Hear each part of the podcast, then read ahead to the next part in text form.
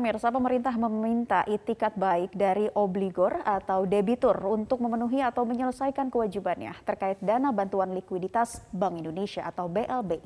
Menko Polhukam Mahfud MD memerintahkan Satgas BLBI untuk menyita aset obligor yang tidak mau memenuhi panggilan Satgas hingga menyurati BUMN yang bekerja sama dengan obligor tersebut. Pemerintah meminta itikat baik kepada obligor atau debitur untuk memenuhi atau menyelesaikan kewajibannya. Saya Menko Polhukam selaku pengarah Satgas BLBI memerintahkan kepada Ketua Satgas agar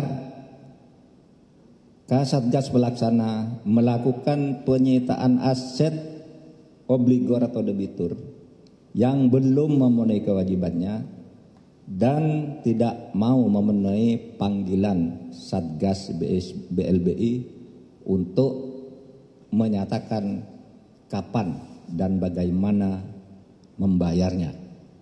Jadi ini perintah agar segera disita aset-asetnya. Satuan Tugas Penanganan Hak Tagih Negara Dana Bantuan Likuiditas Bank Indonesia melakukan penyitaan terhadap empat aset jaminan kredit debitur atas nama PT Timor Putra Nasional pada PT Bank Dagang Negara pada Jumat kemarin. Saat ini penilaian terhadap aset tersebut tengah dilakukan dan akan diketahui secara pasti dalam pekan ini. Keempat aset tersebut berbentuk tanah seluas 124 hektar yang berada di wilayah Karawang, Jawa Barat. Selanjutnya, keempat aset akan dijual secara terbuka atau dilelang setelah Satgas mendapatkan hasil dari penilaian pasti aset-aset tersebut. Menko Polhukam Mahfud MD memastikan bahwa pemerintah melalui Satgas BLBI akan terus mengejar obligor atau debitur untuk memenuhi kewajibannya kepada negara. Dengan melakukan penyitaan aset jaminan dan harta kekayaan lain, baik berupa tanah, saham, perusahaan, hingga pembatasan pembatasan keperdataan.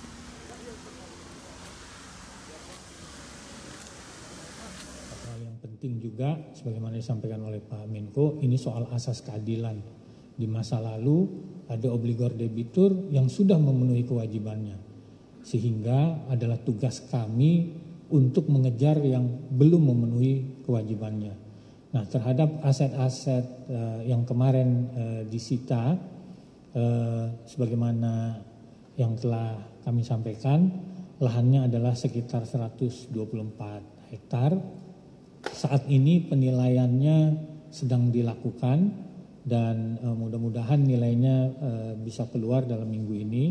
Namun uh, perkiraan yang ada adalah seandainya itu 500 ribu per meter maka sekitar 600 miliar.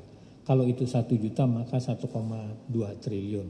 Tapi saya tidak ingin menyimpulkan saat ini berapa hasil penilaiannya karena kami masih berikutnya berawal dari hobi pelihara anjing jenis Dogo Argentino dan juga Iseng uh, upload di media, uh, maksud kami iseng mengupload di media sosial. Ini seorang warga Kabupaten Semarang dalam masa pandemi COVID-19 bisa meraih pendapatan hingga puluhan juta rupiah. Anjing jenis Dogo Argentino yang dipelihara oleh Uri Ruantini, warga Bawen, Kabupaten Semarang, Jawa Tengah bisa menghasilkan pundi-pundi rupiah di masa pandemi ini hanya berawal dari sekedar iseng mengunggah di media sosial anakan anjing.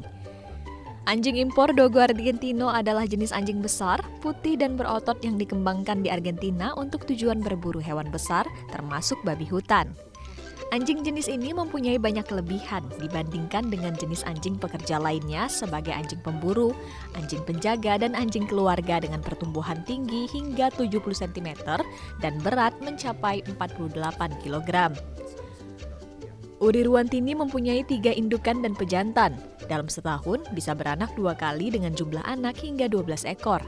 Anjing-anjing yang dijual adalah anjing dengan usia tiga bulan atau setelah mendapat vaksin. Festival Dalang Cilik Semarang yang kembali digelar secara terbatas setelah sempat terhenti akibat pandemi. Ada 25 peserta Dalang Cilik ikut festival yang digelar bertepatan dengan Hari Wayang Nasional ini. Bertempat di Cagar Budaya dan Perkumpulan Seni Budaya Sobokarti Semarang, Festival Dalang Cilik Semarang digelar dengan protokol kesehatan yang ketat.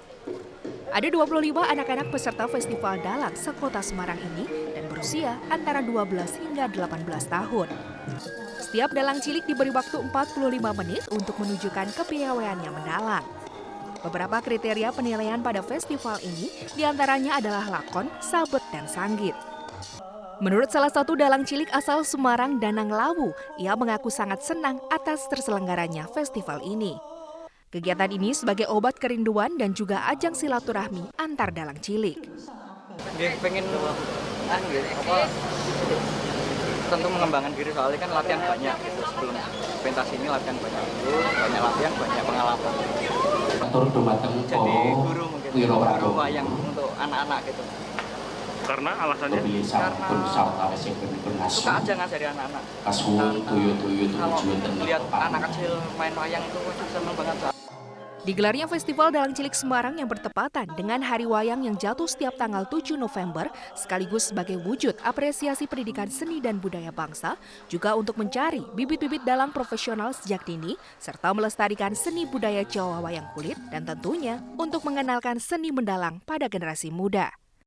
Harapannya ke depan kita mencari uh, generasi muda, uh, budaya terutama budaya Jawa, jangan sampai punah. Diharapkan dengan kegiatan ini dapat menginspirasi generasi muda lain untuk menjaga dan mencintai budaya dan seni asli daerah, terutama wayang kulit. Selain karena telah diakui UNESCO sebagai salah satu warisan budaya dunia, wayang kulit dan seni mendalang kini telah banyak digelar di beberapa negara Eropa. Pemirsa, usaha penyortiran pinang di sejumlah daerah mulai bergairah lagi. Seiring dibukanya kembali pintu ekspor ke sejumlah negara setelah dua tahun ditutup akibat pandemi COVID-19.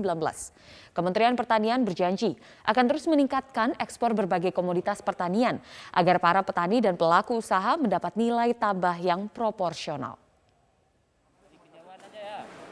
Dibukanya kembali pintu ekspor ke sejumlah negara setelah ditutup hampir dua tahun akibat pandemi COVID-19. Memberi angin segar bagi para petani, pelaku usaha hingga penyortir biji pinang di pelosok desa di Kabupaten Muaro Jambi yang merupakan pengekspor biji pinang terbesar kedua setelah Sumatera Utara. Para pekerja yang biasa menyortir biji pinang di Desa Suakandis, Kecamatan Kumpeulu, Kabupaten Muaro Jambi mengaku sangat bersyukur dengan pulihnya ekspor komoditas ini. Karena mereka bisa bekerja lagi dengan upah 1.500 hingga 2.000 rupiah per kilo atau sekitar 30.000 hingga 40.000 rupiah per hari sesuai kemampuan mereka menyortir biji pinang. Untuk satu hari berapa kilo kita bisa dapat ini Bu? 40 kilo per hari dengan harga pinang kalau kemarin mungkin uh, udah sampai 2000 atau gimana nih Bu?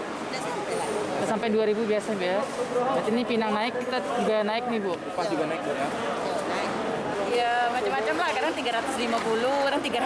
Uh, dalam gayaran seminggu sekali ya? Iya.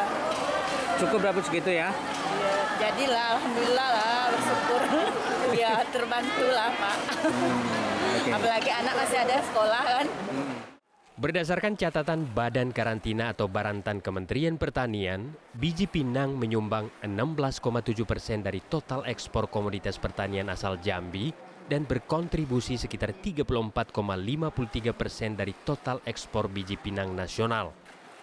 Menteri Pertanian Sahrul Yassin Limpo menegaskan, Kementerian Pertanian akan terus berupaya meningkatkan ekspor biji pinang dan menjamin mutu produksinya sehingga pasar ekspornya semakin terbuka luas.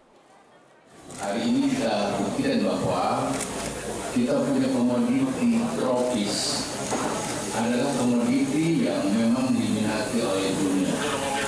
Dan hari ini saya sebagai Bapak Gubernur diminta untuk melepas ekspor Minang ke Pakistan setelah tahun 2020 selamat ya kan.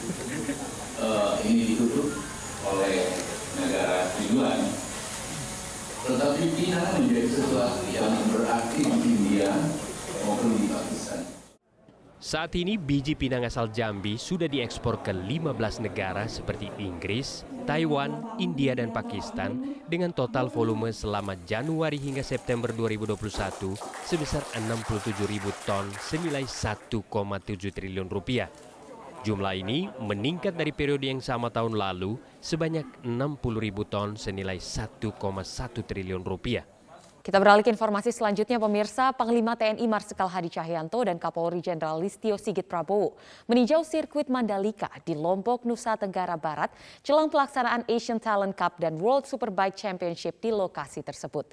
Panglima TNI dan Kapolri memastikan pengamanan dan penanganan serta pengendalian COVID-19 berjalan dengan baik, mulai dari persiapan hingga berakhirnya event internasional tersebut.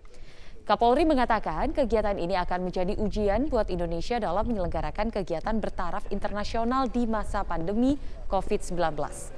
Pemerintah berharap dua kegiatan internasional yang akan berlangsung di Mandalika tidak sampai meningkatkan laju pertumbuhan COVID-19 sehingga berbagai kegiatan internasional ke depannya dapat digelar di tanah air dan memberikan dampak positif bagi perekonomian.